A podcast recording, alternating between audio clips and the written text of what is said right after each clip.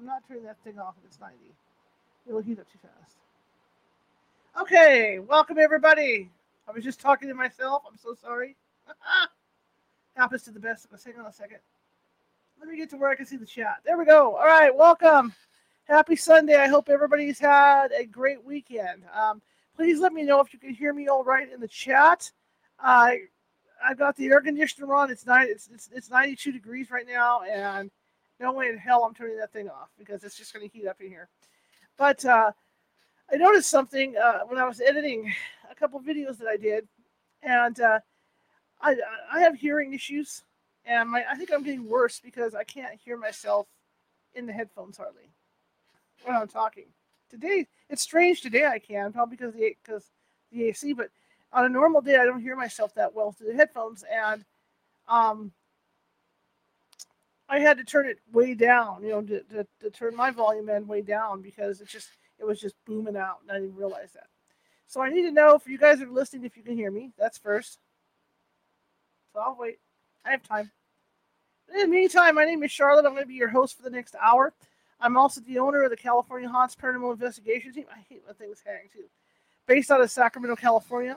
We are 45 strong up and down the state, which means if you have if you think you have a paranormal problem, we can get you. It might take a while. California is a huge state, but we will get you. We have a mediums on staff that can call you and and uh, in, in the most cases that, that they can settle things down before we get out there. Okay, let me. My head looks crooked even. Anyway, it's it's Sunday and it's kind of laid back Sunday. Fridays are laid back, but Sundays are laid back too. Tonight I'm directly on Facebook.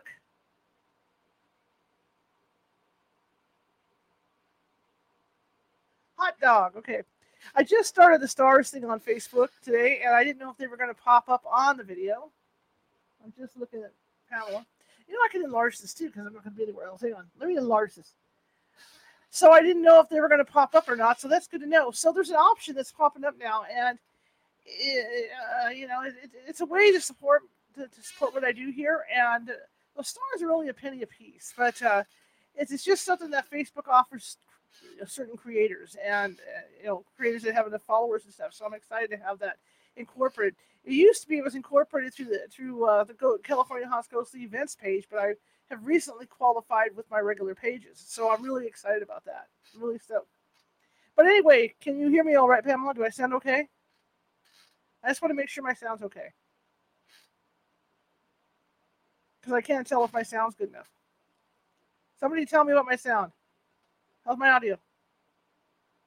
Okay, anyway, while they're doing that, if you're watching from Facebook tonight and you like what you hear, please do me a favor and, and maybe send me some stars or or thumbs up or smiley faces or however that works, okay, or whatever they have that, that's happy. Because uh, what that does is uh, Facebook has an algorithm, and what that does is it puts us up. It, it put it, it moves me up in the algorithm to where it, it gets spread more over Facebook, and different people get to see me. Just like on YouTube, same thing. If if you're listening from YouTube tonight and you like what you hear, please hit that thumbs up button, that smiley face, the hearts, whatever, because that will move me up in the algorithm the more you do that. Also, and if you haven't done so already on Facebook, you can follow me. It's like subscribing, right? You can follow me. I have uh, 400, no, 621 videos out there, and uh, each one is different, except for the Sundays, because the Sundays we read, of course. But each one is different. And um, thank you, Mars. my producers, I didn't know if my sound was okay. Uh, you know, each video is different. So I'm a journalist. I'm a former journalist. I don't like to cover the same topics. So I like to vary it. So you're going to get different things. Like uh, once a month, we talk about the opioid epidemic. Uh, this month, we're even throwing in a, a, story about Disneyland, which makes me real happy. And I'm seriously considering doing once a week a profile on somebody from Disney or, or doing some Disney history once a week for you guys. I really loved it. I loved interviewing. And for you guys that don't know, I was able to interview Gina Rock, who is the longest flying Tinkerbell at Disneyland, and I was real excited about that. Really stoked, and she's a wonderful lady. And um, I put together a really nice show. It's over at the Patreon right now, California Haunts Radio Patreon. If you guys want to check it out for an early bird, otherwise it will be airing here on Monday the 12th. It will be airing here. But uh, I think I put together a little package. I hope you guys were able to see the teaser. And again, uh, YouTube, I kind of got sidetracked. Uh, YouTube, please subscribe over there if you haven't done so already. Okay, because we're just trying. And whatever it is you're doing on Facebook to get me into the algorithms, it's working because I'm seeing a lot more people um, watching the shorts that I'm putting out. So I'm real excited about that. Really stoked. All right. Also, the Stars program on Facebook, it qualifies for business and creators accounts, and I, I, I did qualify for it earlier uh, this year, but the only issue was it was on one page. I, I would have had to do Facebook Lives on that particular page, so it kind of was iffy. But I have just recently, within the last couple days, qualified for it on my regular account. So they're coming up now. So if you, you know, the, the, the they're a penny each. So I mean, if, if you feel the need that you like what you see, you want to donate, that's fine. You know, or you can do it through the usual channels with PayPal, California Haunts, or California Haunts Venmo. That's just to you. You know, that's if you want to do it. Anyhow, let's talk about TikTok for a second because I'm still banned over there, and I just find the whole thing tremendously funny. In that, the say I got banned on the Sunday for God only knows what because I don't think I I I, I blew any any of the guidelines. I just don't get it. Even after appeal, they kept me banned. So I'm banned till 7 p.m. today over there. But what made me feel better, and I hate to say it because he's a dear friend, you know, uh, you know, and and I adore him. Bishop James Long got banned over, got banned on TikTok as well the day before I got banned. And how do you how, how do you ban a Catholic priest or a Catholic bishop? What is that about, right? So Bishop, if you're listening, which he's not, he's doing, he's doing a Sunday prayer session right now. But if you see this show, Bishop, know that even though I laughed about it, I felt a lot better. You know, I feel bad for you because I don't understand how people can ban a Catholic bishop. Okay. So I felt like I was in good company because I know I've been trying to clean up this book because, you know, there are moments in there when there's a lot of Jackie Collins stuff going on, and there's also moments in there when the husband who's a police officer, gets very descriptive about his cases. So I've been trying to clean this stuff up, and I still got banned last week, and that's the second ban in a month from TikTok. So yeah, how, how do you ban a Catholic bishop? Anyway, that being said, exciting things on the horizon.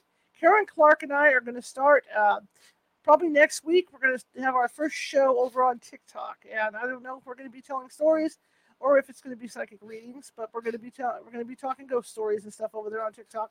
So that's going to be our first foray over there together as a as a tag team over on TikTok. So we'll see how things flow over there. I'm real excited about that. Uh, the Tinkerbell video uh, is going to be released. Anybody that wants to join the California Haunts Patreon Patreon can see the uh, the preview of that video. You, you, you can see uh, first, you know, the, the, the, first view of it. You know, and uh, that's what we're doing with a lot of these uh, pre-records. Is uh, we're going to have first view over at uh, TikTok. I'm not TikTok, but um, Patreon. God, there's so many sites.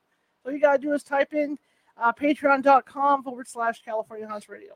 All right, that's being said. Last week we ended up with a very long read of this book. I usually read for an hour. Is my head crooked? Look at that. There we go.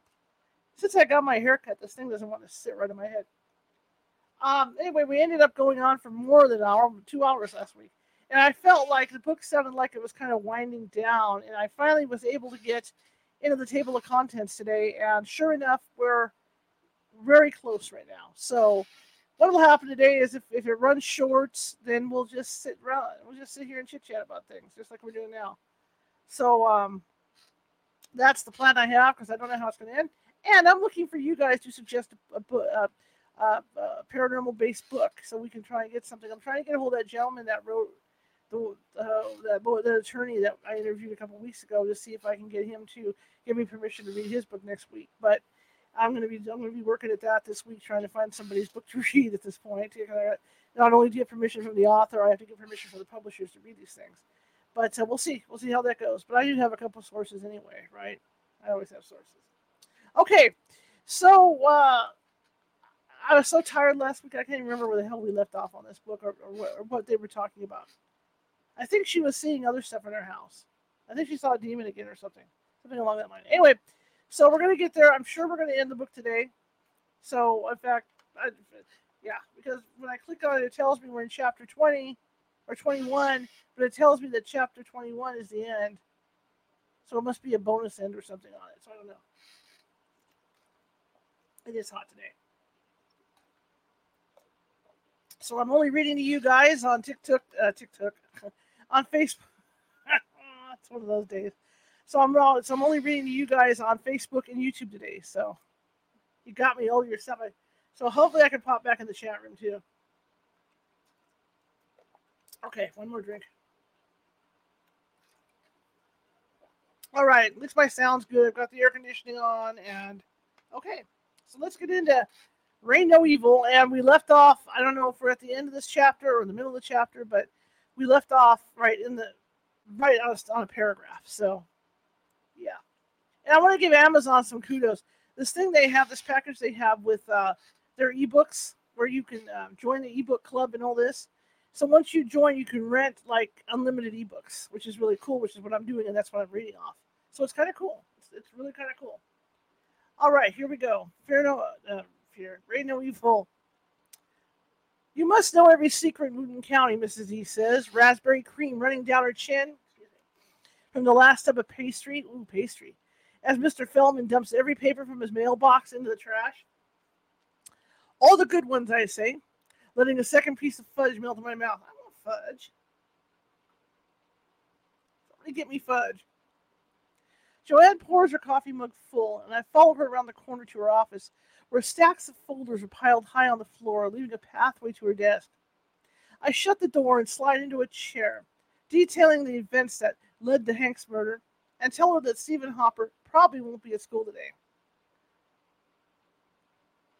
I knew you'd want to check on him after what he's been through, I say. If you get a hold of him, don't act like you know any of this. Just ask how his mom is doing and see what he tells you. It's no secret the squad was called to his house. Would have been broad, broadcast across the scanner. I just want Stephen to know he has people who care. Five minutes before lunch is over, Brandon and Terry rustle through my classroom door. Mrs. Templeton told you, didn't I? Brandon says, straddling a chair backwards. You mean about Cliff Parker? I say, finishing off my protein drink. I knew you'd want to check on him after what he's been through. I say, oh, wait a minute. It's just get back on me. Look at that. Oh, we're stuck. Hang on. We are officially stuck. Don't you hate when it does this? Okay. So it's not. There we go. Yep. Zoe's not here today, Terry says. Shasha, she'll be the next one f- found. Yeah. We're going to say found dead. That's all we're going to say. Oh, Terry, don't say that. I hadn't really thought about how Zoe must feel.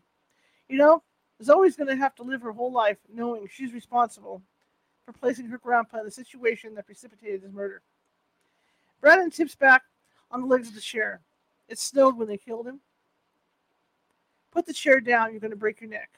What about snow? I say, taking my last bite of sweet potato. You said precipitation, Brandon says to the chair, landing on all fours. Brandon says the chair landing on all fours. Oh, I laugh. Kids, I too love them. Precipitation is rain or snow, but precipitated the way I used it means it came before. So the situation Hank was in before his murder, like he went to Parker's trying to help Zoe, and that's what caused his murder. The rest of my favorite sophomores trickle in for their last English class before summer break, and I have them share their summer vacation plans. A few students box up the books from the shelves. Others design encouragement cards for Diane's brother Michael. He hasn't been back to school since Diane killed herself. And Joanne thought the contact from other students would comfort him. Courtney's desk is sparkling from the green glitter she's sprinkled on a yellow card to Michael. I walk over to her desk, peering over her shoulder. Courtney, that's a beautiful angel. I didn't know you were such an artist. Courtney flips the bangs from her eyes and holds the card arm's length. You should be proud of that. Michael will be touched. I lay my hand on her back. Maybe you should consider taking graphic design at the Career Center next year. Lots of jobs in that field. Plus, you wouldn't need to depend on a man. I plow past a few students sitting on the floor and over to Terry and tell him that the auto store is hiring for the summer and I know the manager. If he's interested, I can help him get on. I'm a seed planter. What's harvested depends, I suppose, on the, assimil- on the assimilation of each person to live their own truth. Sixth period students roll in. The magic moment has arrived. My last class with students before blessed summertime. As the students stand one after the other, reading aloud their expectations for summer, I daydream about my own summer. Will Alex and I get closer or drift to separate islands? Looking out my window over the cow field where cattle are grazing, I conjure up my own sunscape, an exotic image of a private island, complete with coconuts and Gilligan. Oh, to heck with him. Delete. Make that pina coladas and Mark Wahlberg. Add in the sound of waves lapping the palm tree shoreline, a breeze kissed massage under the tiki hut, with a tan cabana boy doling out cocktails, grilled shrimp, uh, grilled shrimp, and the sound of the Holy Grail digging for dismissal zips me back to reality quickly. Then the then the return trip for my vacation I've I've, I've ever had, and I'm on to planning period. Weaving around chattering students in the hall, in no hurry to get to their, their last class, I duck into the lounge and scarf down my second cream-filled cupcake that an anonymous evil pastry buddy placed beside the fudge. By the time the final dismissal bell dongs, my sugar's as high as the hand I'm waving to all the young to, to, to all the young scattering to their two months of freedom. It's a glorious day, and tomorrow will be even better. I get injected with divine energy, courtesy of Jen, whose healing power is my newfound special antidote for poison in my life. When the boys and I arrive home, a truck is pouring concrete onto the driveway, and my head starts spinning like the tank that's dumping the sludge. What the hell is Alex done now? There's no way he had enough money to pay for pavement. I pull around back behind Alex's cruiser. Alex and the boys run toward a haggard looking Keegan, who's smoothing over the concrete opposite Alex. I strut I strut the lawn toward Alex. He spots me and yells from halfway down the drive. Careful! No kidding. I'm thinking as I as I tap dance around the house through the grass until I reach Alex, who's troweling the wet cement close to the house. Need you to write me a check, Alex shouts over the sound of the mixer. The guy's almost done pouring it. I lower my head, watching my hands rub my dress pants, and I imagine pushing Alex into the fresh concrete. And him hardening there, mouth dried in a perpetual, endless, soundless scream, with no one to rescue him, just like he makes me feel every day. I would shine a spotlight on him in front in the front yard for all Wheaton County to see. A shrine of sorts to Tase Templeton, who never did learn the art of keeping his mouth shut. The statue, embodying his voiceless resistance, would be a monument to my independence. You hear me? Alex says, pushing the long handled tool in his arms, smoothing the material he hasn't paid for. He's asking me if I hear him. The tables have indeed turned. How much, I ask, even though my any amount would be more than what he has in our bank account. Three thousand four hundred, he says, maintaining eye contact with the non with the non-judgmental concrete, and I don't blame him. I glance around to see if the boys are listening, but they're intent on watching Keegan skillfully shaping the concrete. You know we don't have that much in the account, I say. My God, nowhere near that. Maybe three hundred. You know I've been saving to have this done, Savvy. I've got to pay the guy, dang it. Just get the checkbook. My eyes rove to the blue sky, knowing that the likelihood of Alex having over even 200 in his rusty coffee can in the rafters of the garage is as likely as me turning water into wine.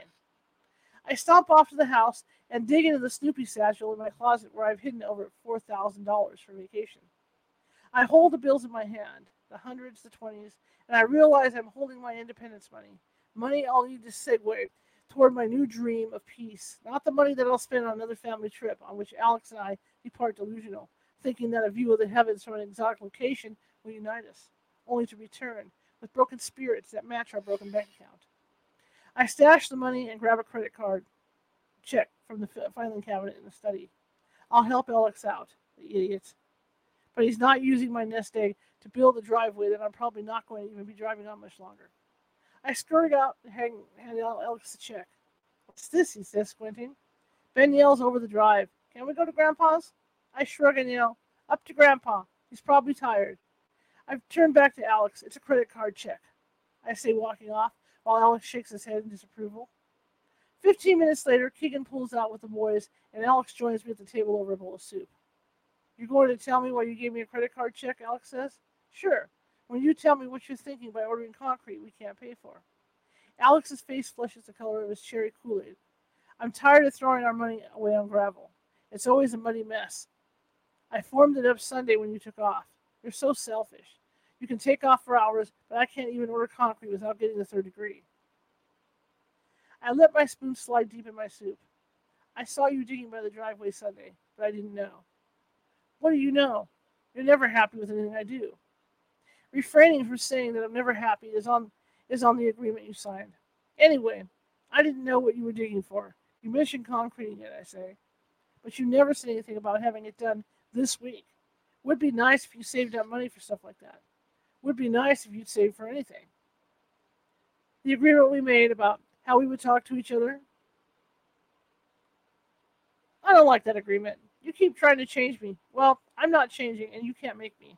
Alex holds his spoon like he's gonna like he's gonna throw it, chomping the crackers in his bowl, soup splashing onto his arms. I feel woozy. This is it. This is really it. We're over. You can write that in your little book, you idiot. You really think people want to read your uh, about your crazy things that go bump in the night? The wood table beneath my palms helps me push myself up out of the chair. I slip off to the bedroom. There's nothing more to say, at least not to Alex. But I do have something to say, and I'm going to say it, with or without his support or approval. Just because he doesn't want to hear me doesn't mean that no one else does. He refuses to hear me now, but I have no doubt that when my book comes out, he'll darn sure hear me then. Mine will be the third one on the short list of books he's ever read. Alex just he's got the starring role, and not because he's searching for enlightenment, but read it he will. After a few hours of channeling words into my laptop, I traipse downstairs for a snack. Alex slithers up behind me while I'm inspecting the inside of the refrigerator. His hand pulling me by the waist to face him. His head lowers and his lips touch my cheek. I arch away from him and say, If you want to apologize, I'll listen. The man they call Tase looks like a taser. Just stunned him. Apologize? For what? He says, pulling me to him. I twist out of his embrace and grab the counter behind me. If you don't know, then I can't explain it, I say. Are you ever happy? Alex grabs a jug of milk from the fridge, gulping it so fast it runs off his chin. Then it hits me. All those times in the past that he came up to me after a fight, fondling me, I thought he was apologizing. He wasn't. He was just wielding his way back into my good graces. He never believed he had anything to apologize for. I walk zombie like back to the bedroom feeling as stupid as he thinks I am. Alex just wants me because I'm hot enough to flaunt around town and mess with with the lights on. I fall into bed into a deep sleep so deep that I can smell the algae in the swamp from the skiff I'm in. Alligators are circling and a baby's crying. I scan the tiny boat, but it's dark, and the waning moon isn't offering much light. I hear splashing. The baby's in the water. I stretch my arm towards the sound, further, further, until I feel I'm going to fall overboard. The feel of soft skin reaches my fingertips. I latch on and pull the child close, lifting it in my arms. I swipe my sleeve across the forehead and wake screaming. That baby is me. When I arrive at Jen's Wednesday at 2 o'clock, the door is cracked, so I nudge it open, yelling, Hello, or is a question than a greeting. Jen says she'll be down in a minute. I make my way to the basement, where the rocker cushion has a few strands of hair on it compliments of the feline with a Cheshire grin, who's squinting at me from the corner. Brushing off the seat, I sit and scan the shelves. Propped on edge of the bookshelf against the wall is a book, Sacred Contracts, and a DVD. What the bleep do we know? To the right, there is an image of an emerald green mermaid staring at me from the cover of a calendar. Details of the vivid artwork are provocative and tattoo inspiring. Should I ever get a hankering for having a permanent picture etched on my skin, this gorgeous green beauty could be start could be staring at me from my wrist. Before Isaac saw the mermaid float through our bathroom, I hadn't given their existence true consideration. But now I feel that just because I haven't met the creature doesn't mean one isn't hiring or luring a vulnerable man to his death right now. I haven't been in Jen's office this long without her here. A handwritten Reiki charge sign hangs by an array of colored candles to my left, and tiny medicine bottles stacked inches away in deep in the curios. Anyone could easily swipe a small bottle or candle. My, my heart clamps taut. What if she thinks I'm stealing something? I rub my clammy hands back and forth on my legs and glance up the stairs to see if Jen's coming. I want her to get down here so she knows I'm not t- taking anything. The white ball of fur is looking at me. His blue eyes seem to pierce my skull and read my mind like Jim does. I confided in her that I that I've shoplifted, not because I needed the stolen item or because I couldn't afford to buy it. Just enjoyed the challenge of proving to myself I could get by with, steal, with stealing it. I was an honest thief, though. I'd feel so guilty. I'd take the stupid thing back to the store next day, wearing the stolen garment under my clothes and discarding it in the dressing room or stashing the previously taken trinket in my purse and setting it casually on the counter. The thrill of getting by with something so covert made me feel clever. And I realized Jen's right when she says I've got a lot of work to do on myself. I want to feel clever like I like that without stealing. I don't want Jen to think that I'd steal from her. I could, but I'm not going to. She's my fresh start, and I'm not messing that up. So, then, why did the thought of how easy it would be even cross my mind? Would a normal person waiting down here like me feel awkward like this? Would they even wonder if Jen had considered the possibility of them stealing from her? Jen descends the steps, her flowered skirt draping each riser and flopping onto the next little the next like a slinky. My ornery eyes meet her angelic ones that glance over to the bookshelf and return to smile down at me. She knows what I'm thinking. I feel it. She knows. Guilt must be written all over my face. But I didn't take anything. Didn't even plan on taking anything. Suddenly, I know that the guilt I'm feeling is from the sheer thought of stealing. I didn't have to actually do anything wrong to feel the yucky disappointment in myself. If that basic rule applies all areas of life, that I'm going to have to learn to think differently in order to truly change.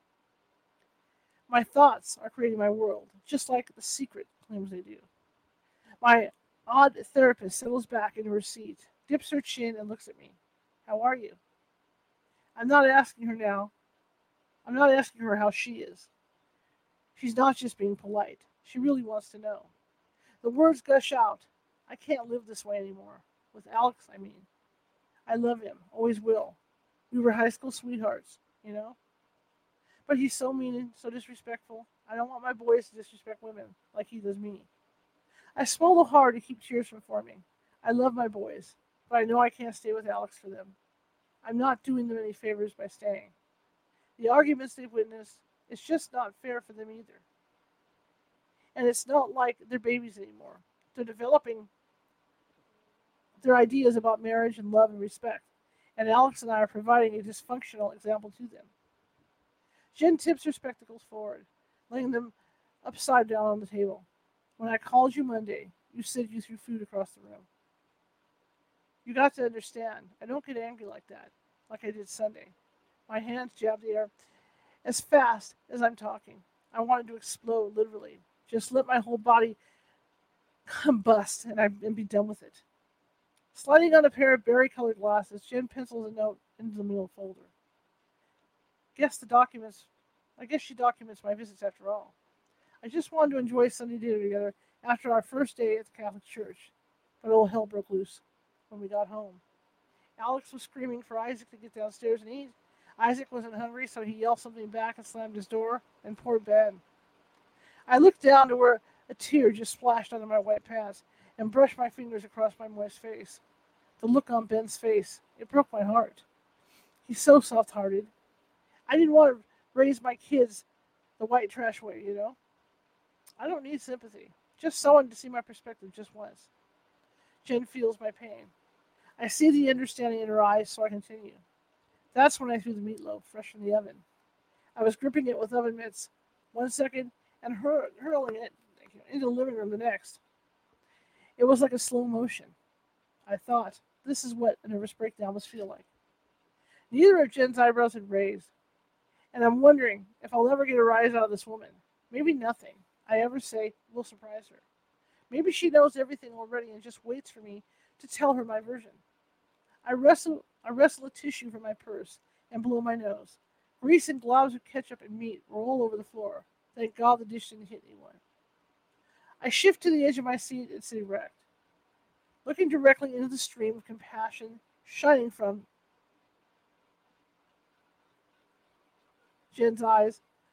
I stood there in a stupor looking at it. I never want to feel that out of control again, ever. Whatever you ask me to do, I'll do it.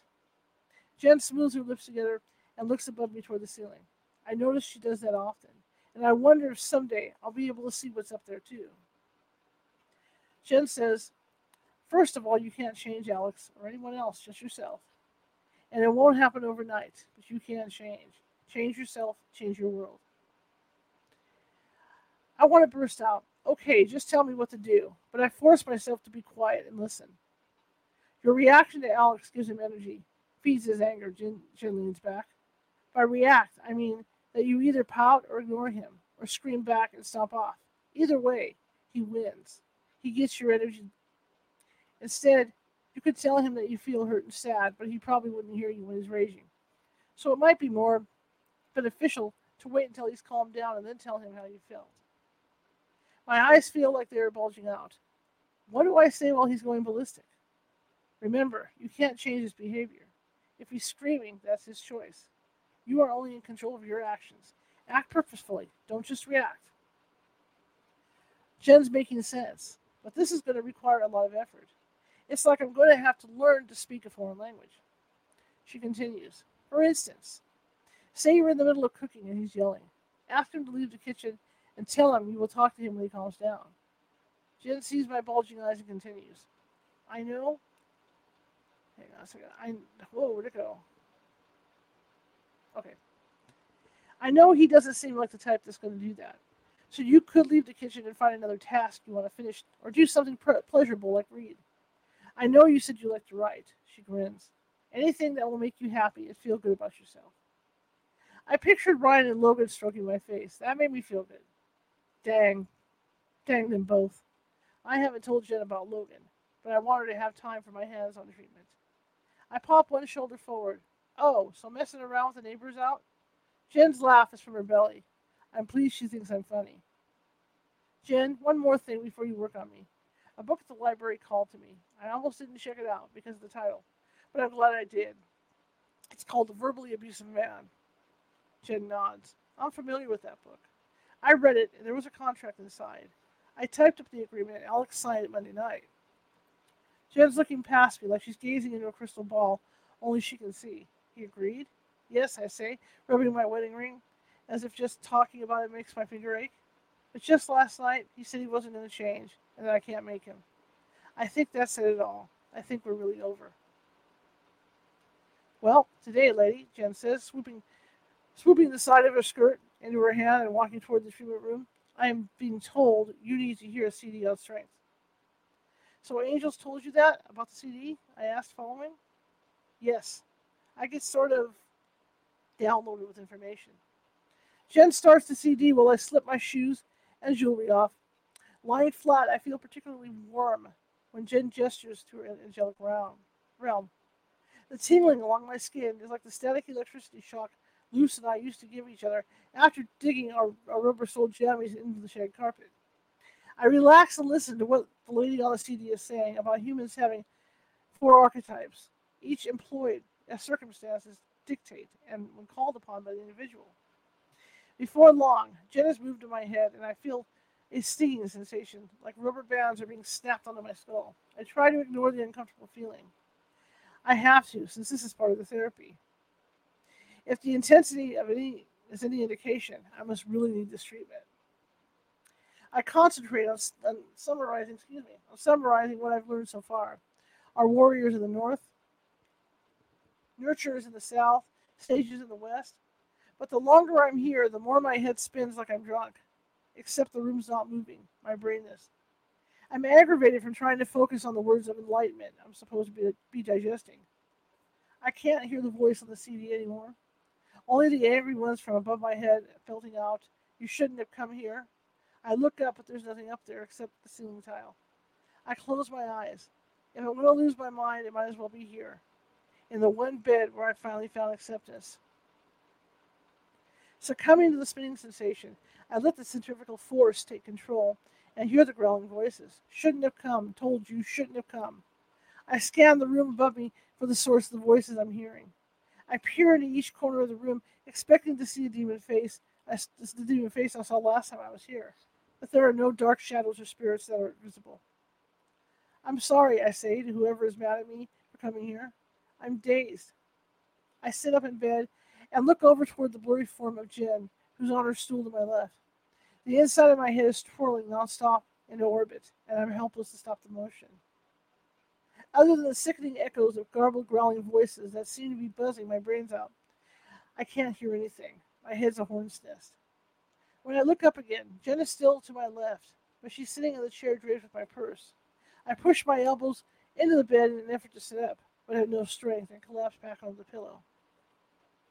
Jen's hand gently softens to my wrist, that's searching for leverage. Easy there, no rush, she says, patting my face with a cool cloth. After several minutes, I say, I'm so weak. Jen strokes my forehead. I know, honey. I feel really stupid, tired, tired and confused, and stupid. Jen offers her arm, so I grab a hold and attempt to swing my legs off the bed, but they barely budge. With her free hand, Jen slides my legs till they dangle off the edge. With Jen's assistance, I'm I mosey out to the rocking chair where she makes sure I'm settled before resting in the chair behind her desk.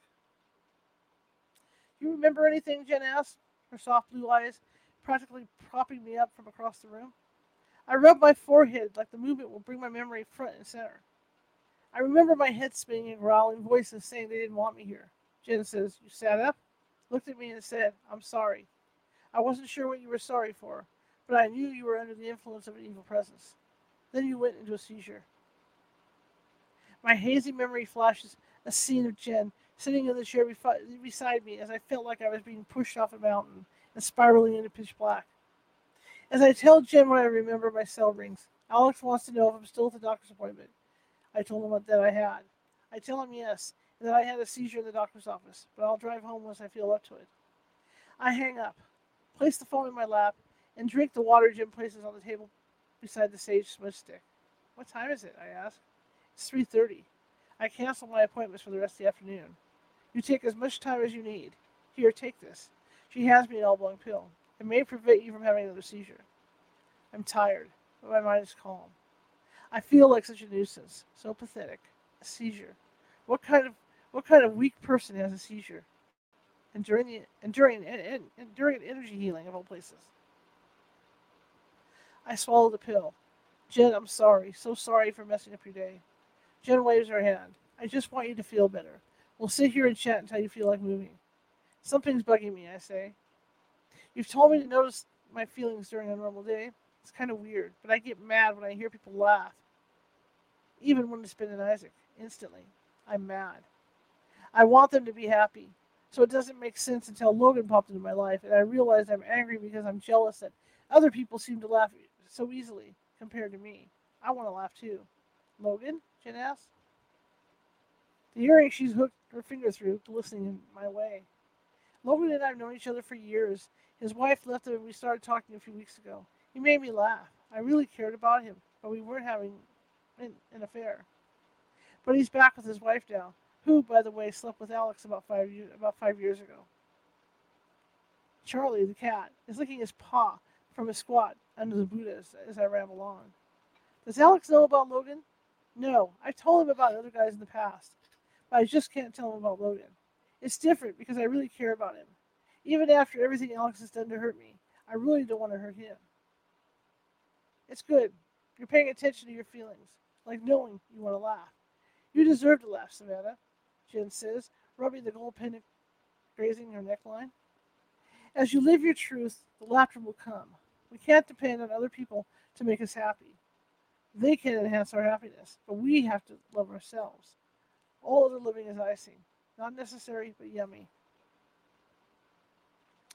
Well, I know I want intimacy, not just sex. I grab the wooden arms of the rocker, pushing myself out into a wobbly stance on my feet that feel foreign. I've monopolized enough of your time. I think I can make it home.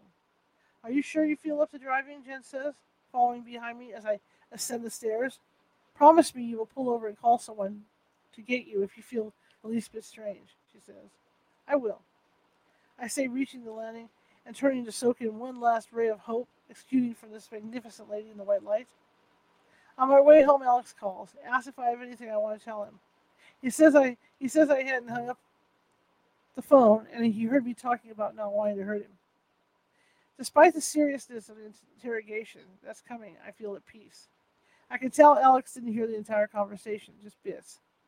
So I could simply explain that I wasn't at the doctor's office, that I was at a counselor's because I need to talk to someone about our marriage.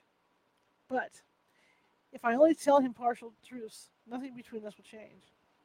Alex has to know the truth about everything Jen, invisible writings, needing to feel heard, and Logan, who makes me laugh. I tell him we will talk when I get home, and calmness comes over me. I'm worn out from the seizure, but the serenity I feel penetrating every cell is more than exhaustion.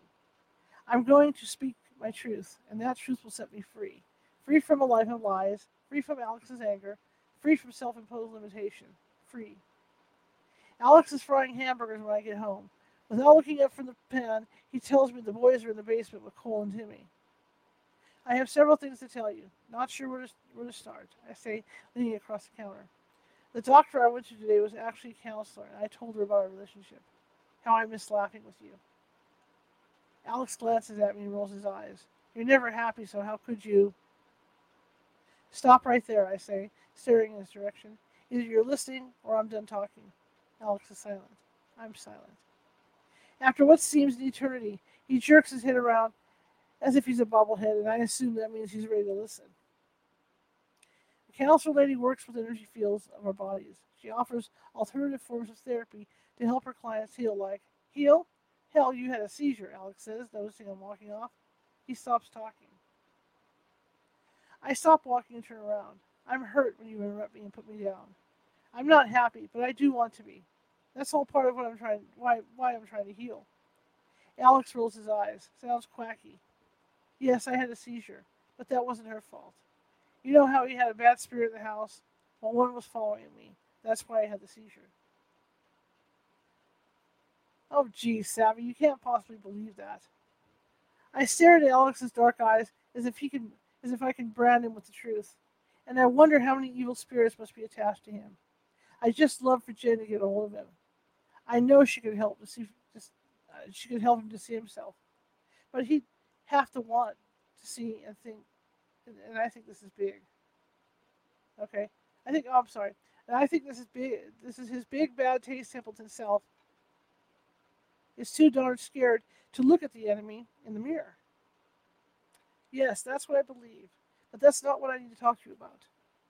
We've both come clean about the affairs we've had, but I have a confession to make. Last week, I started talking to Logan, Logan from church. We ran into each other at the library, and I knew it. I knew you'd have to get back at me for seeing Raven, Alex says, sucking in his jaws. We didn't do anything, we just talked. I enjoy being around him. He made me laugh, and I realized how much I missed that.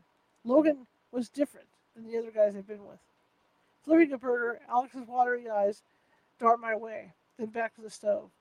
How long have you been seeing him? A few weeks. That's BS. He had to be longer than that. You've been unhappy forever, Alex says. I'll hoist myself up into a bar stool. I have no reason to lie to you. I'm done with lying anyway. We really only saw each other a few times. A few times, and you love him? Alex says, staring at the grease popping on the stovetop. I've imagined this moment for a long time, telling him I don't need him anymore. How I'm worthy of love and want more from my life than the hate I feel from him.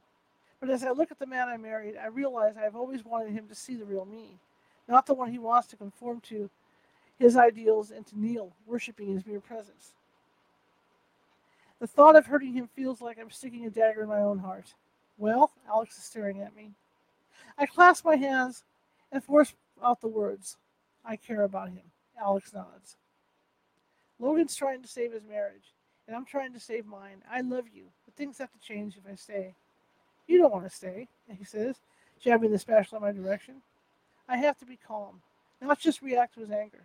Alex, you signed an agreement a few days ago to stop being verbally abusive. But last night, you said that you won't. Nothing I do is good enough for you. You think someone else will, will love you better than me? He flicks the burner off and slaps the special on the counter, grease splattering up the wall. You think I'm such a bad guy? Wait till you get the boyfriend who smashes your pretty face against the wall. Alex opens the basement door. Boys, come eat. I hop off the stool and stroke his arm. Why can't you understand? I do want to stay. I just can't stay where I feel so hated. As the boys pound up the stairs, Alex yanks his, yanks his arm out of my reach and, and squares his stance. Just go stick. Just go have an affair with someone else. That's all. That's all you want. I lower my head and turn toward the sink. I feel like I just did. I caress the cold, hard tile countertop, Alex. Alex and I built five years ago when we still had the promise of a tomorrow together. Suddenly I feel bone tired. A deep, Van kind of tired. I know will require more than sleep to cure. My dream is dead. I have to form a new one. I will always love the Alex I married, but I love and respect myself too much to stay with him. Ben's first to hit the kitchen. I hug him before he grabs a plate. Missed you, sweetie pie, I say. God, I don't want to hurt my babies. The last person I want to emulate is my mom. I said I would never leave my babies like she did. Lucid me. Like she did lucid me. But I see now that decision like separating from your, your, your supposed soulmate is not that simple. And I wonder if there's more to mom's story that I know about. Mom, I'm hungry, Ben says, his cool blue eyes almost level with mine. I must have held him for a whole minute. Sorry, I say. You're as tall as me. I force a smile. Where you been, Mom? Isaac asks as Timmy and Cole reach for their plates. I wrap my arms around Isaac from behind as he squirts ketchup on his bun. I had a doctor's appointment, and it took longer than I thought. Sorry, sweet pea. The boys all settled at the table in the living room, in front of the in front of whose line is it anyway? Alex shuffles next to me in the kitchen and whispers, You know you've you know you've really decided to leave. So why are you going to come back? Okay. You know you've you've already decided to leave, so why are you going to some quack doctor lady for counseling? You know you're really nuts. She's helping me to like myself again, to be okay, whether or not things work out between us. Oh, that's nice. She's telling you to leave, but she's only healing your, your version of the story. The plate in Alex's hand teeters, and a few chips slide onto the floor. Even when Alex does listen, he hears what he wants. I press my hands together, forming a steeple, and nuzzle my fingers to my nose. It's not like that. Jen's not telling me I should leave. She's never suggested it. Sure, just keep going your crazy lady. Alex, Alex shakes his head and wrinkles his mouth, just like he doesn't, you know, just like he doesn't know what to do with me. God news for him. I don't need him to decide what to do with me and not anymore. Okay, last chapter coming up called Wedding Vows. Let me check you guys out here for a second. Ah, there you are.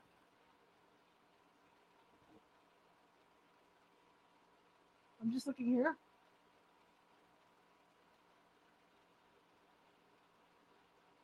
Okay, yeah, I'm just I'm just looking. You know, I don't I don't get to do this very often when you guys are on. Let's see.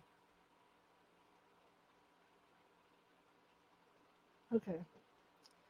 Hello, Persons. I see a new name out there. Hello, how you doing? All right, I'm going to continue to read. Uh, we're at chapter 22, so let's wrap this book up, shall we? So everybody sit back, enjoy. Here we go. Last chapter. The rain blows east after drizzling on the white canvas tent on Dad's lawn. It's Saturday, my baby sister's wedding day. Ushers dressed in white dry the folding chairs along the cobblestone path leading to the rose arbor. The bridal party is scattered throughout Dad's house, primping and chatting. As I scuttle about, fetching a drink for someone here and a tie for someone there, I catch bits of bits of conversation about everything from the weather and the Dodgers to Casper and Father Nick's visit to my house. Ben's the town crier, announcing new arrivals to the kitchen.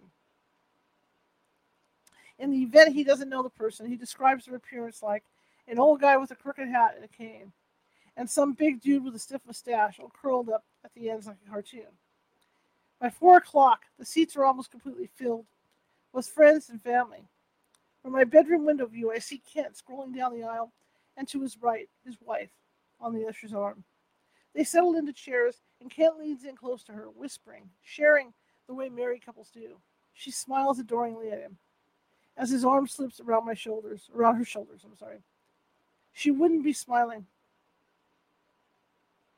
She wouldn't be smiling if she knew the hand hugging her shoulder had been squeezing me a few months ago. I haven't seen him since then. Don't want to. The thought of him touching me makes me makes me cringe. I wrap my hands around my arms, warming them in a soft embrace, and reminding myself that I don't have to let anyone touch me. Because you love me floats in the soprano in my room, floats in soprano, in soprano to my room. My cue to meet my groomsmen and line up side door. As I'm turning to leave, a lady who just sat down in the back catches my eye. She looks like mom, except her hair's cut in a bob, not piled up on her head like ice cream a cone. And it's a smooth ash blonde rather than the frizzled gray I remember. But if it's not mom, it's her twin. The way the woman bites her lip and keeps tuckering her blue shirt, her blue skirt under her legs as she adjusts her sit bones in the chair, she's anything but comfortable here. I'm pretty sure it's mom. It's not like Luce to forget to tell me something as important as inviting mom, but I'll be cordial. This is Luce's big day, and I'm not going to be selfish and ruin it. Mom sure didn't attend my wedding, but then again, she wasn't invited. I stroll down the hallway, heels clicking with every step. My assigned groomsman steps forward and offers me his arm for our trip down the yellow path of daisies. Just like Luce, choosing the flowers instead of a red carpet. That would be too pretentious for a unique country girl like her. I hope getting hitched to an officer, even one as sweet little head as Jack, doesn't make Luce crowd okay, doesn't make Luce crass, close-hearted cheat like me. Wish I was on Logan's arm, but he's paired with another lucky bridesmaid. Besides, I would feel like everyone could see my thoughts, me wanting his hand over my thumping heart. His wife Carrie is probably in this crowd somewhere but I don't see her. And I don't want to. I would feel bad for caring about her husband, even though we didn't do so much as kiss. I focus on the lavender the lavender flowers cascading from crystal vases on either side of the lect- lectern where, where Bible lays. Bible lays. I remind myself that it was a little more than a month ago. I was on my knees in the shower, begging God to help me believe in His divine existence. He granted me an experience that did just that. Now I have to forgive myself and trust whatever I do, wherever I go, I will have everything I need for this inspired journey. God's got me gone. Stepping out the back door, my shoes sink into the moist ground a bit. My escort steadies me with a steel grip. Just as I promenade past the back row, I lock eyes with the lady in the light blue skirt. No mistake about it, it's Mom. I return her smile and proceed down the aisle thinking how ironic that Luce's marriage is just beginning as mine's ending. Watching Luce and Jack say I do propels me back to my wedding day. Alex sobbed so hard that when he pulled back from kissing me, a slime of snot linked our mortified faces. We had joked that the video could have won the grand prize on World's Funniest Videos. I'm not laughing now. Seeing Luce dive, seeing Luce dive kiss first in her dream when my fantasy reel is running the credits, is ruining the credits. Literally, chunky me. I do appreciate the irony of the circle of life of, that seems to be sucking me into a tornado as I brace for landing in the unknown territory. Luce and Jack's picture taking session is quick, and within 30 minutes, they're smashing cake into each other's mouths under the tent where the crowd is gathered drinking margaritas. Keegan is scolding Isaac for tossing cheese cubes at Ben. The caterers dole out cake while a line forms along the path of the buffet, where dahlias hang down from the lampposts and rock-filled beds brim with pink pennies, ponies. With a sliver of vanilla cake and a full goblet of Chardonnay, I take my seat next to Luce at the bridal table. Luce leans close, speaking loudly over the band. What's Mom doing here? I stopped chewing the creamy ice piece of heaven in my mouth. You didn't invite her? Hell no. To Dad's house?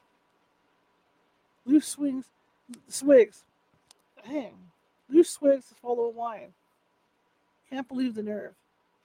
Well, no sense to make a scene now. She'll probably leave soon, I say, hoping to put Luce at ease. I swipe a falling tendril from of hair from her temple. I'll keep her occupied so you won't have to deal with, with her, okay? She tips her head my way and sighs.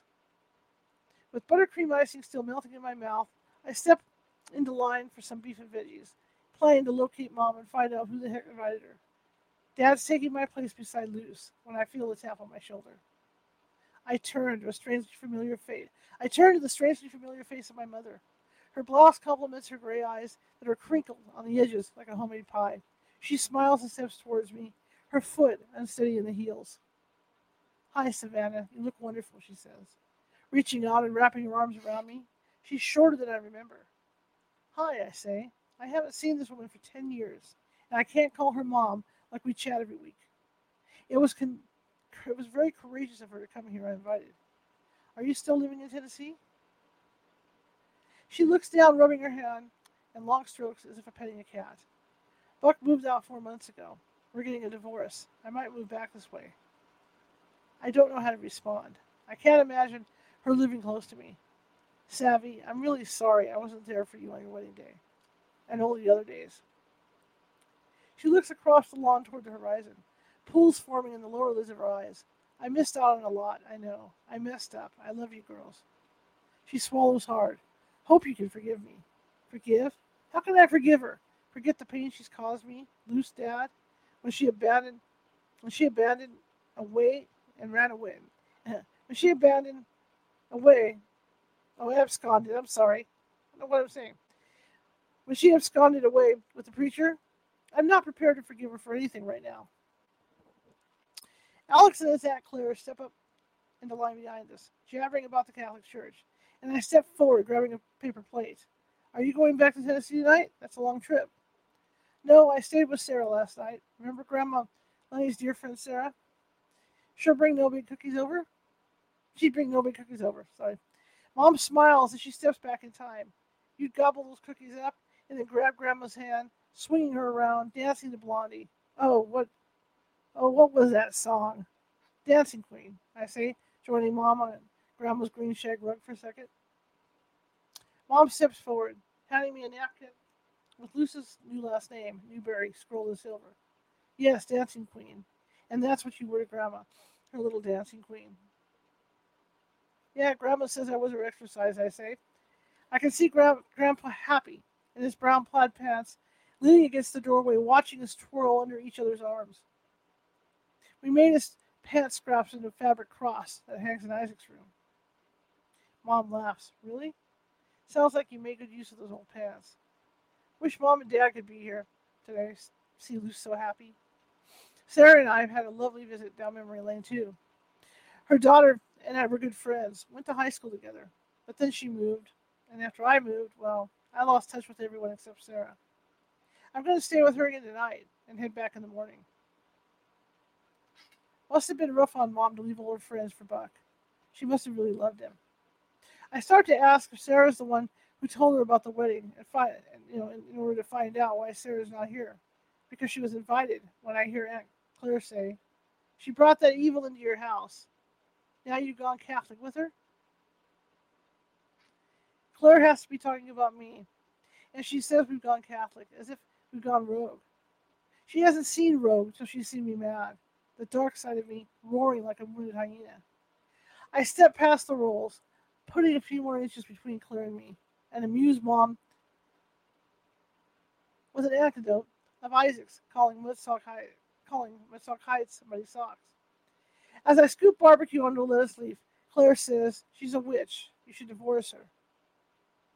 With the silver spatula in my hand suspended above the beef, I look back at Claire, whose black bead eyes are boring a hole in Alex's forehead. A witch? Really? I can't ignore this, but I don't want to make a scene either. I could, uh, I could piece her malevolent heart with this pointed silverware in my hand. Pierce, I'm sorry. But I slap the spoon into the bowl, flinging my plate onto the table, and stomp my stiletto solidly between Claire and Alex. I punch my finger into her bony shoulder. You are the witch, I say in a forceful voice I can't believe is mine. Claire sticks her neck high like a giraffe, reaching for a limb, or whatever they eat. You'll leave your kids just like your mom left you. I make a fist and stick my fingernails deep into my palm. I want to hit her so badly, just once. but it's Luce's day. I lower my voice and say, I'd rather have no mother than to have one like you. I pivot on my four inch spikes, leaving Alex saying, Now, ladies, and trying to avoid eye contact with the many eavesdroppers. Ladies, ladies, my foot. Claire started this, and I could finish it by dunking her head into the punch bowl until her snobby snot puckered like a fish, snoot puckered like a fish. But instead, I trot to the bathroom, a serene retreat. Between the between the maroon, let's see, hang on.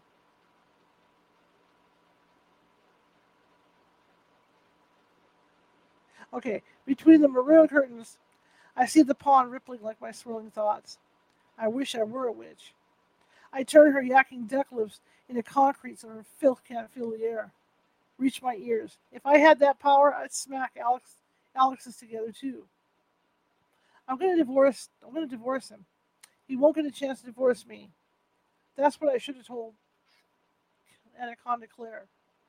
And how mom must feel. She must have heard Claire's Claire's slam to her motherhood. Not that it's a lie necessarily. She was absent during most of my teen years, but yes. But just because she ran off with the preacher doesn't mean I'm leaving I'm leaving my boys for some man. And Claire had no right to suggest I would. I feel bad for just leaving. Mom standing there listening to God knows what dialogue passing between Claire and Alex and me. Mom wouldn't defend herself from the verbal darts in her life if her life depended on it. She's as quiet as a snowy countryside in Maine. Not me. I'm not living covered in, covered on my haunches, praying for someone to rescue me from my choices, good or bad. Nope. My days of waiting for a knight to save me are over. God gave me a mind. Think I'll use it. I'm not allowing Claire's insidious quacking to make me miserable on this joyous occasion, and I'm not hiding out in the base in the bathroom. As I stomp through the kitchen to rejoin the party that's just winding up as the sun winds down, Kent saunters over to the side door. Savvy, he says, practically singing my name. His long stride brings him to within a few feet of me, his eyes roving over me, making my blood cake. I feel as if he is actually ravaging me on the office door. I step back, placing the granite island between his bulky body and mine, that suddenly feels as buoyant as a sailboat, able to catch the next breeze. Kent walks his fingers across the bar as he steps towards me. When are you coming to see me again? I've been busy, I say, tugging up on the low neckline of my gown and remembering I need to speak my truth. Kent, I'm not messing around with you anymore. Kent stands stone faced. Too bad Alex doesn't hold such high standards. I hear the backseat of his cruiser gets more action than it does criminals in cuffs. Isn't he the clever one? Kent thinks he can talk to me into messing around with him just because Alex is messing around. I recognize the, uh, his tactic, but I don't want to know who Kent heard Alex is seeing. Maybe Alex is seeing someone I don't even know about, and Kent will tell me if he thinks he might get up my skirt again. I bat my eyelashes, looking coyly up at him, as if as if we we were connecting. True. Maybe I should reconsider. So who's Alex new, new weed monkey? Kent's laugh is deep. Weed monkey? Is that what is that what they call the police horse? Is that what they call the police horse? Kent rubs his hands together in circles, like he's actually getting somewhere with me. Stacy Chutney, I hear. She's a friend of yours, isn't she? She used to be, but my idea of sharing with my friends doesn't extend to sharing my husband, even if he is who he is. Kent, I say, I've got to catch up with Luce. I'm keenly aware Kent's entranced with my with my back end, that swing as I walk toward the floor. Maybe I should have told Kent he's never satisfied me. Not one. Not not once, not twice. And and that the thought of his hands on my skin makes me want to shake. Like Luce does after a after a bath, but that would be mean. I have to learn to be honest without intentionally hurting others. This living my truth thing is going to be is going to require me to change my perspective on every situation. Guess Jen's going to be in my budget for a while. I can still hear Grandma's sweet advice: always be ladylike, Savannah. And I followed that advice for years, no matter how desperate or heartbroken I felt. I felt inside. I've abided by society's rules of etiquette, hoping that people saw the, saw the lie I wanted them to see. Turns out the community knew the truth all along that my marriage is a farce. Ted knew about Alex messing with Stacy. Logan knew my marriage was, rocky, and Dad and Luce recognized the crudeness behind Alex's jokes.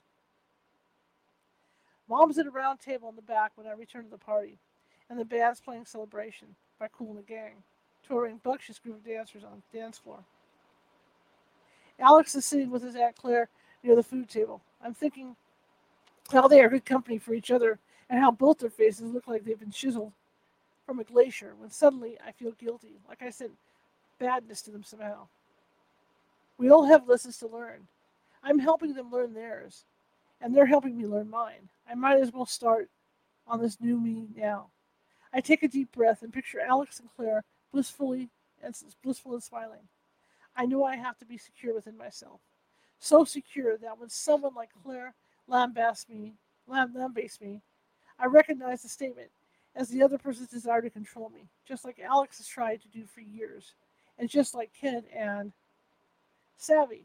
Mom touches my arm, and I realize I'm staring at Alex and his aunt, who no doubt are spreading gossip about some poor soul, probably me.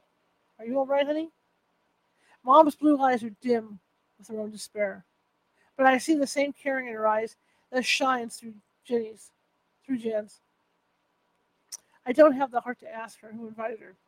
Claire's already hurt Mom enough, and it doesn't really matter who invited her. She must want to be included in, in Logan's life pretty badly. I mean, in Luce's life pretty badly. I wonder what I'm reading here. To brave crashing this, this shindig anyway. Growing up without her was lonely, and I didn't understand why she left. Now that I'm searching for happiness myself, I feel a bit of compassion for her and realize that her leaving didn't mean she hated me or Luce or Dad. She was searching for something just like I am. Maybe love, maybe acceptance. How can I blame her for that? I'm going to be all right, I say, laying my hand on Mom's shoulder. I'm starving. Think I'll get. Mom is pointing to the setting beside her plate. A dab of each entree, and a side is on it, even rolls. She doesn't know I stay clear of grains, but how would she? Last meal we had together was, Gra- was at Grandpa's funeral dinner 20 years ago. Scooting my chair a little closer to hers, I smooth the napkin over my lap and say, Mom, when you're back this way, maybe we can hit, hit them all. Her hand flies to cover her open mouth like Tom Selleck has just proposed to her during the opening act at the World Series. Savannah, I would just love that. I stick my fork into the green beans and ask her if she's spoken with Luce. Closing her eyes, Mom shakes her head. A few bites in, Alex is standing beside me with his hand extended and saying, Come on, they're playing our song. My dress swishes around my ankles to the tune of You Are My Shining Star, Don't You Go Away. Since when is this our song? I ask. He smiles down at me, his hand on the small of my back. Since I don't want you to go away. I want to vomit. My stomach is churning with the music, but I know it's not the dancing that's making me sick. Our song has been sung. There's no more us. He's had 14 years to be the person I wanted to shine for, and instead, he's thrown his crusty blanket of hate over my light. He doesn't follow through on his promises, but I'm following through on mine. I have to prepare to leave. Alex bends down close to my ear. I can feel his breath on my neck, and I feel suffocated. Savvy, I was just going to surprise you, but I'm taking you to Hawaii. Thought we'd fly to California. The room is spinning now, like it does at Jen's. He really thinks the trip is going to fix us. I try to focus on what he's saying. Dad's going to watch the boys for a week. I got a great last minute deal. Thinking of spending a whole week with him makes me feel totally spent, like I have no energy for even one more breath. So, can you be packed by Monday morning? Alex looks at me with the soft brown eyes I fell in love with on the gym dance floor when we all had, when all we had was a dream and a package of condoms. How can I possibly leave him now, when he's at least attempting to make an effort to make me happy? Huh? I say, stumbling. Alex grabs my arm. You okay? We're leaving Monday morning for Hawaii. You gotta be ready? Oh, I got dizzy. Must be the wine. Alex plants his hands tighter around my waist and sh- and slows the circle he's spinning me in. Monday, I say? That's so soon. You know, I really feel like we need the break, especially after the whole water thing. Just you and me, no kids. So? I guess, I say, I can pack. The song ends, and I cradle Alex's jaw, planting a kiss on his cheek in the hope that it takes root and that he always feels the love I have for him, whether I go on this trip or not. A lady darts over, arms open, and engulfs me in an embrace like we're long lost friends. She looks familiar. She rears back, and I recognize Claire's friend Ruth Ann. Seems like eons ago that I was confiding in her right there in the line of the pharmacy. I heard a priest got rid of your demon. Amazing, Ruth Ann says, popping a handful of mints to her mouth. You certainly have a story to tell, my dear. Was it scary? Indeed, I do have a story to tell. But as I'm trying to focus on her words, my mind is already boarding a plane to Hawaii, a plane where I sit feeling like the test dummy in a Roswell UFO, just waiting for the crash I know's coming. So was it? Ruth saying? Was the exorcism scary? Alex is to my right, holding a plate full of meatballs, so still that he may have just seen Medusa and turned into stone. No, I say, thinking back to Ruth Ann. The priest brought the body of Christ with him, said a few prayers. I feel a hand on my shoulder and a slight shove. I plant my feet firmer. There was a splat in the hallway and it was gone.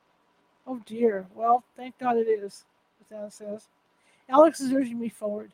I take a few steps, knowing with each step the invisible energy I feel, the invisible energy lines, till my vocal cords are severed a bit more. I slide out of his grasp and lay my hand on Ruth Ann's arm. Ruth Ann, I'm very thankful it left, but I'm also grateful it came. It taught me a valuable lesson.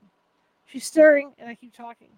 I'm the reason it came. I asked God to prove to me He was real, and He allowed me an evil spirit to antagonize my family so He could prove it.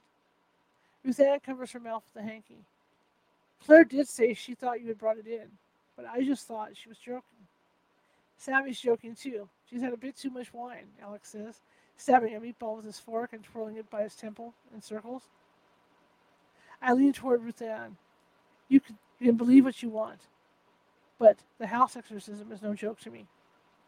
I shake my rear through the crowd of guests gyrating to She's a Brick House until I reach Luce, who's inspecting a package on the gift table. Where did you run off to? she says, rip, ripping a card open. To the bathroom.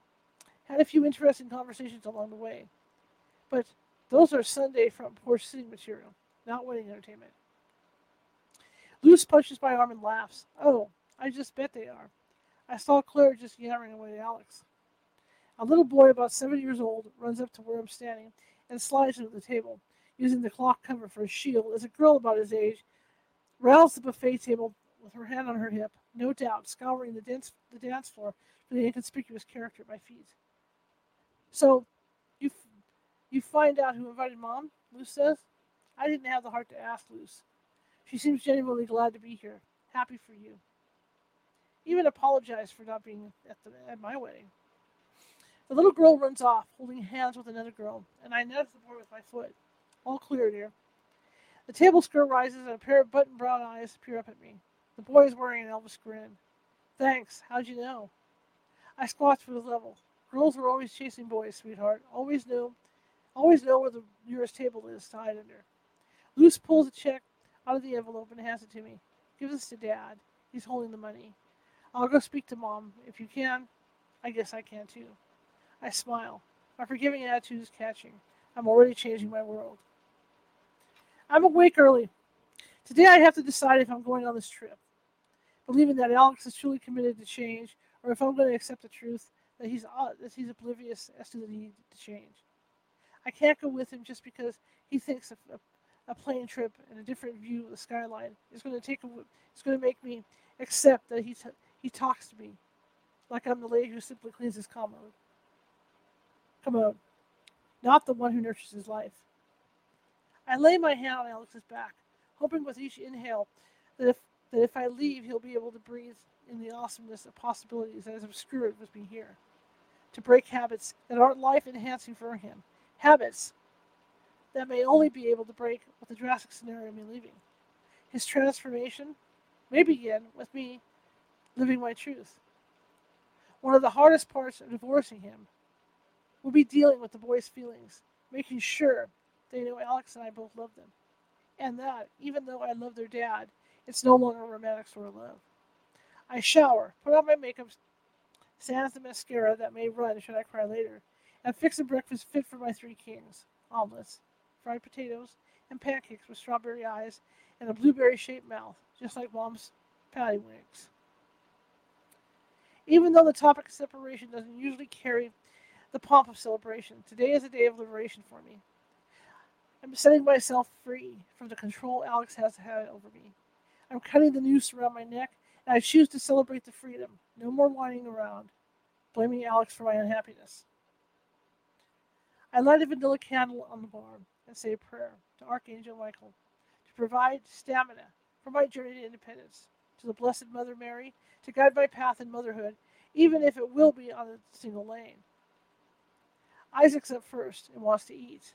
But I hand him a glass of orange juice, and I tell him we will wait on his dad and Ben.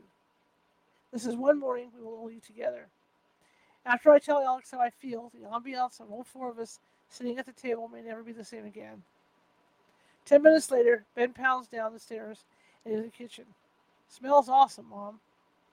I pop a strawberry in my mouth and handing Ben one, hear the shower running. Alex is up. We'll in just a few, I say squirting whipped cream into the shape of a mustache on my, on, on, on, onto my masterpiece. When everyone's around the table, I ask Alex to say grace. Alex raises his fork like it's a gavel. Please bless this meat. Let's eat. I'm savoring the table talk and grasping my fork like I'm holding the hand of a friend during the last breath. Ben's asking when Alex is going to take him and Isaac for a wheeling at the Hatfield McCoy Trail again.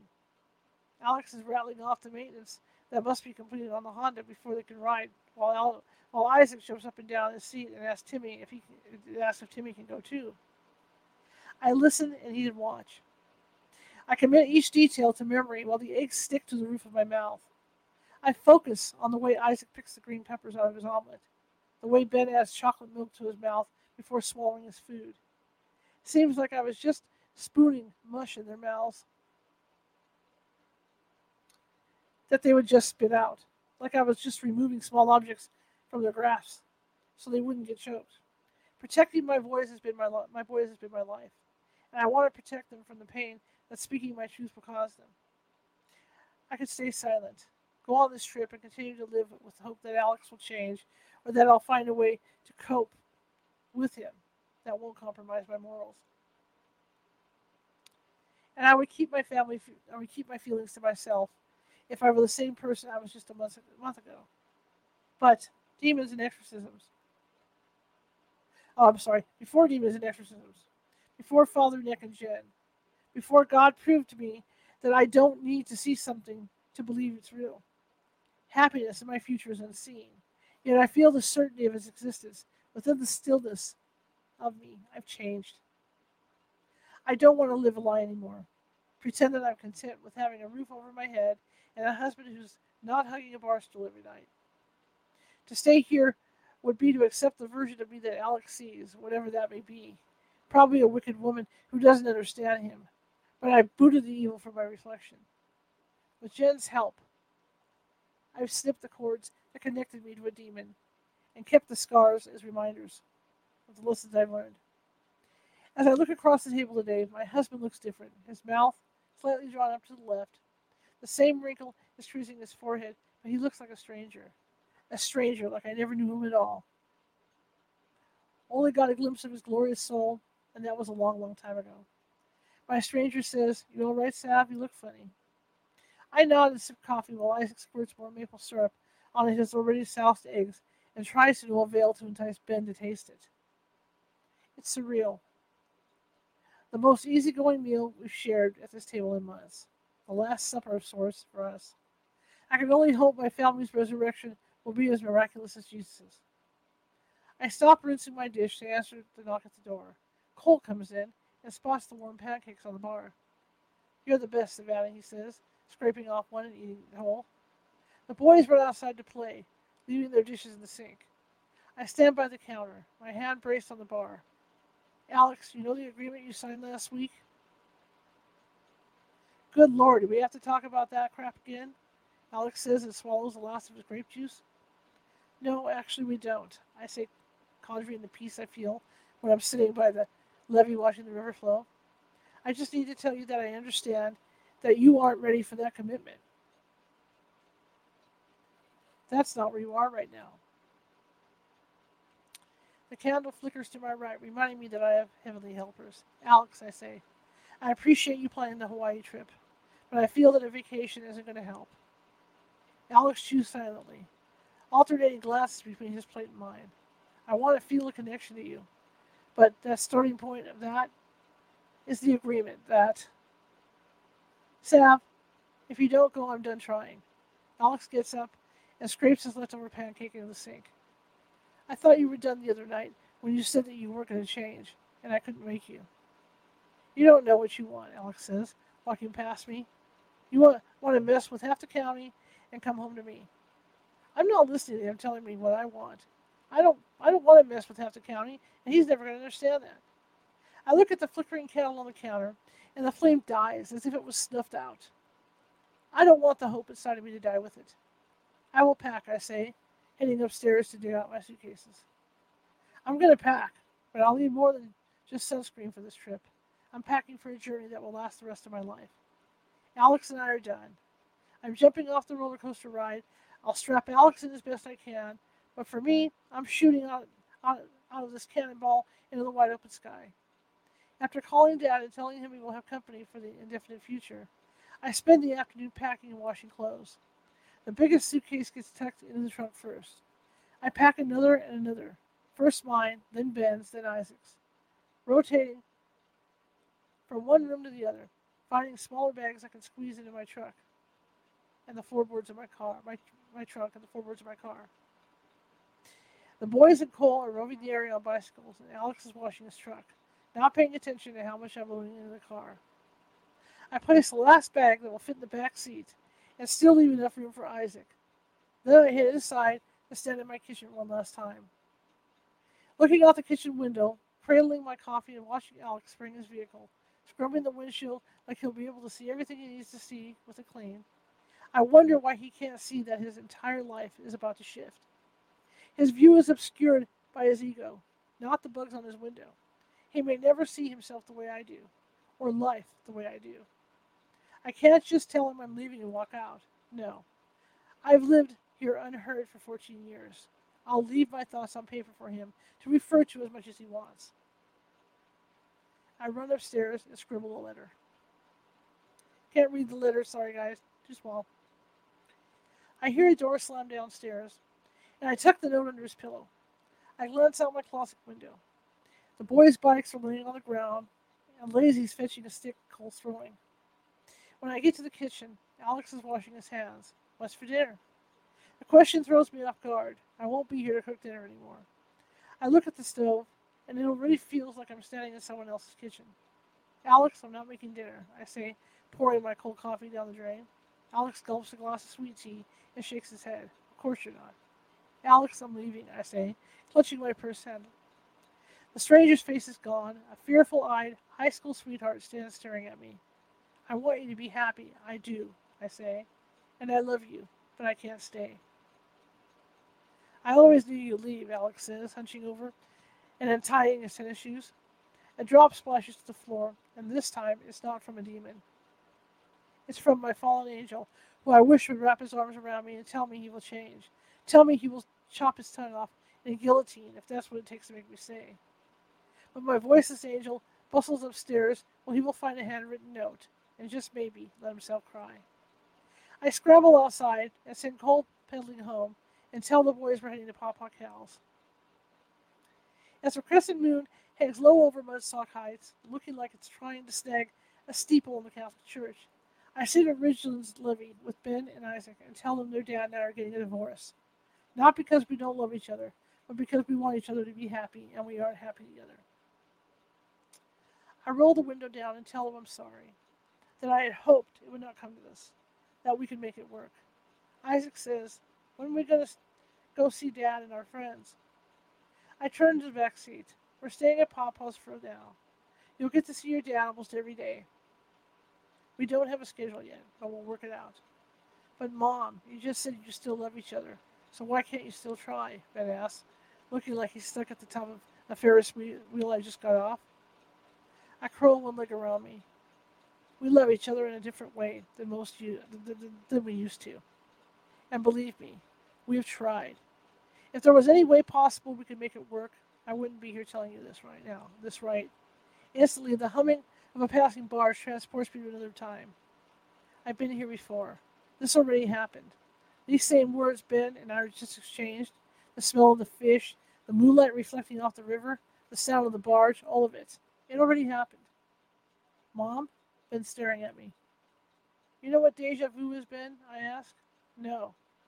It's when you feel like something's already happened, like you've lived it before. I just had that feeling that I've had deja vu before, but never this strong, I say, stroking the rosary beads hanging on my rear my rearview mirror. I know we've been here and done this before. Sounds crazy. But after everything we've been through, maybe nothing is crazy, huh? I say, leaning across the console and hugging Ben. I love you guys. Everything is going to be all right. It'll be different. But I just know you're loved. But, but just, just know that you're loved very much. If a time warp actually exists, it's in Jen's basement. The cruel, unreasonable world seems not to exist at all. Like it's been sucked into a black hole and up through the floorboards, has risen on Atlantis, pristine, sublime, and not as, as non-dimensional as the cosmos. Doesn't seem like just yesterday I left my husband, but I did. And I'm thankful Jen worked me in. Feels like an elephant just stomped across my chest. Shooing Kitty off my chair, I tell her I left Alex. Jen sits back, a somber expression on her face. I knew I had to, but I feel sorry for him because he doesn't see his part in Split, and I don't think he wants to. Jen cradles her elbows with both hands, and the, and the golden aura around her expands. He may get a different perspective with someone else later on with another woman. Guess we could still care about each other and not be together, making each other miserable, I say, kicking off my shoes. I need to love myself again, and I just can't do that with him around. Savannah, you know you may or may not find another love in your life. I'm not trying to scare you. I just want you to be prepared, to be alone, and be all right with that. To be happy, whether there is or isn't another karmic relationship for you. I wasn't happy and alone anyway. I say nothing into what has become of my favorite shares in the world, second only to Dad's. My chances for surviving on my own far outweigh the possibility of me surviving another year with Alex. I'm going to focus on healing me, and if I never fall in love again, well, I'm okay with that. You will feel like you're on a teeter totter for a while, Jen says. Like you're trying to stay balanced. How are the boys? They took it okay, but I'm sure they're in shock and will need a lot of reassurance as the days go by, I say, picturing all three of us sitting on the levee.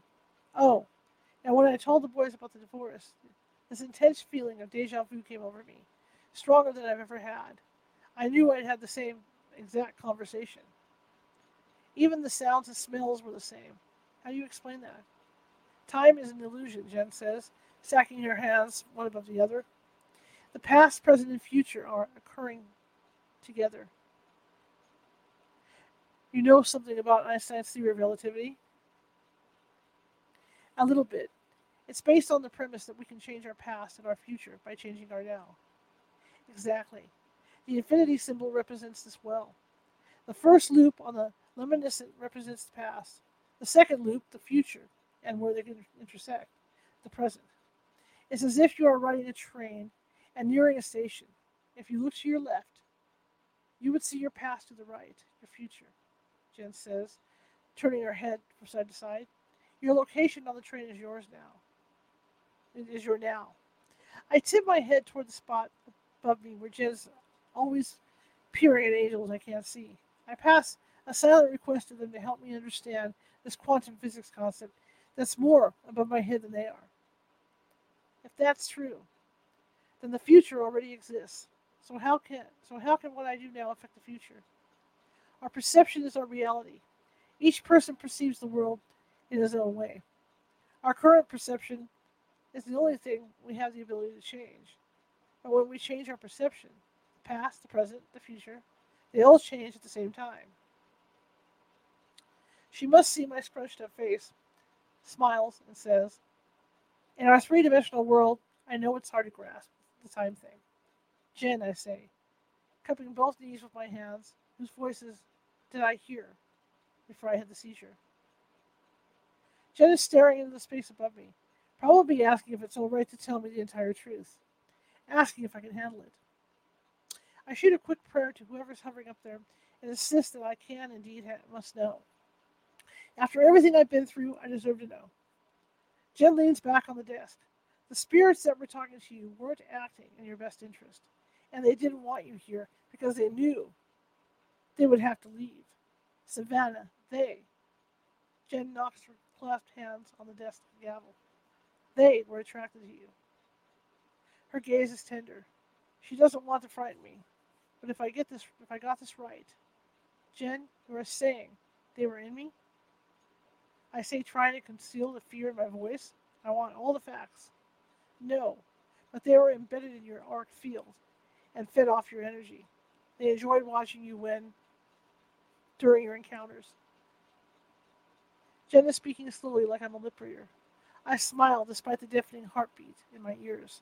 Did I bring any of the voyeuristic crew here today? No, dear, they're all gone.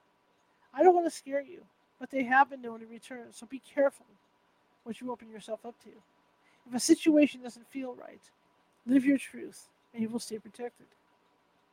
During the healing session, I close my eyes and see white flashes of light that I now believe be my guardian angels. Jen's hands are several inches from my bare arm, yet the head from them, yet the heat from them feels like I'm standing near a campfire. After a soothing meditation, a deep sense of, con- of contentment replaces a sense of loss. Before I leave, I hug Jen, whose saintly soul saved mine. Traveling back across the winding West Virginia highway, I wonder why I've had such preposterous experiences as I've had this month when surely I'm not the only person in the world to ever get angry with God, not the only woman in history to have an affair. Yet I haven't heard of other people having a demon spray them with water and attach to them in order to watch them have sex. Maybe God gave me the unusual experience in the hope that I would write about it. That is, if God hopes for anything. Before going to Dad's, I pull in Woodstock Heights parking lot, bright with the right, bright in the afternoon sun. As I grab my baseball cap from the seat where my notebook lies, the air sprinkles or sparkles just like I just shook a tube of glitter. I brush my seat with my hand to remove the dust that should be there. But there are no particles on the seat. If fairies exist, maybe they're trying to get my attention. Maybe they're trying to tell me that the book I'm writing will help me heal. It may even help others to heal or to believe in a higher power. And that would be the best gift I could give the globe. I open my notebook and write. A few minutes later, I'm jogging the path along the rippling river, wondering what awaits me in the future. Will I become Catholic because of the unmistakable power that God demonstrated through Father Nick? Will I extrapolate every bit of information I can from Jen about the divine energy healing? Will I really complete a manuscript and sell a million books? As I breathe in the moist air on this clear night, when every star in my celestial view is visible, every boat afloat, reflecting light on the water, I know that whatever I choose to do, my future, the future that is occurring right now, with each thought and with each single intention I'm creating, is the moment, is creating the me I want to be. If life's a test, I want to pass. I want to learn my lessons and move on to the next dimension, enlightened. I want to find my way home. A warm breeze carries the smell of honeysuckle my way, invigorating my heightened state of awareness. The familiar whistle from a train that's clacking along the rail in front of my former home in Ridgeland blows low and steady across the, riv- across the river to my ears, and I realize I am home. My ever present, ever changing soul, home. There is no end. All right, that's the end right there. We did it. Hang on, let me get back here. That is the end.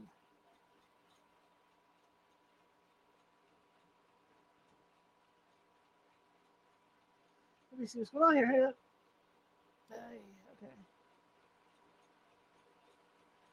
On. okay. it's a different story, you know. Okay, well that's it, guys. We did it. That's it. That's the end of that book, and uh, that was a pretty good book. I mean, there's a lot of stuff I had to like hold back on for obvious reasons, but uh, thanks for joining me. Thanks for joining me, everybody. It's Sunday. I know it's a hard day because you're just starting to get rolling into the weekend. tomorrow I'll be on at uh, 2 p.m. Pacific, and we're going to have Michael LaFlemme on, who's going to be talking about visions of Atlantis. I love talking about Atlantis; it fascinates me. So he's going to be on with us tomorrow at 2 p.m. So look out for that. Also, I'm teaching a class next Saturday at 3 p.m. Pacific, and it's all about protection. It's all about you know learning how to protect yourself through meditation, through candles, through you know talisman, a different talisman, kind of like um, maybe a medicine bag. I could, I'm going to teach you how to build, make a medicine bag. I'm going to teach you how to make talisman that you can hang in your house, how to protect your dogs, how to protect you, and and keep it, you know, and, keep the peace at, at, your home, or even when you're out on the road in your car or wherever, you can always have a medicine bag with you. When I go on investigations, I carry, I have one around my neck all the time, and it's not that hard to make one. It's just, it's just I have to explain the steps to you guys. So if you're interested in taking a class like that, that again, that'll be at 3 p.m. Pacific on Saturday, and that you have to go to the uh, in order to sign up. You have to go over to the California Haunts Meetup and go to the um, events calendar. You can sign up from there, and there's also some links here on, that, that, I left on Facebook for that as well. But uh, it, uh, I think it'll be a real informative class. I'm really seriously considering doing like morning meditations. You know, like getting up at like eight o'clock in the morning Pacific time and sitting down and just taking you guys through meditations and stuff. So I'm, I'm thinking about doing that as well. Anyway, I want to thank you all for coming today. If you like the show, share it with five people. If you hated the show, share it with five of your enemies. We're equal opportunity here at California Haunts Radio. Maybe there's some people in your house that you said, hey, come on over, listen to this. It's a cool show. I appreciate it.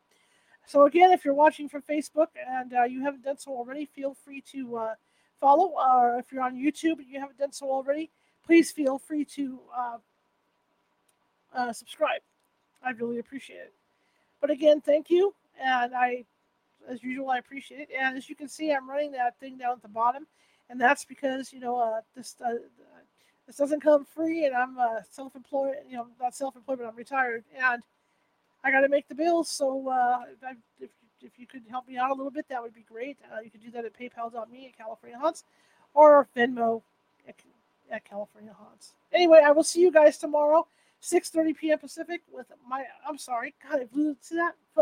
2 p.m. Pacific with Michael LaFlemme. Have a great evening, everybody, and see ya. Let me get everybody push my buttons. And thank you again. Thank you all for coming. I appreciate it. There we go. See you.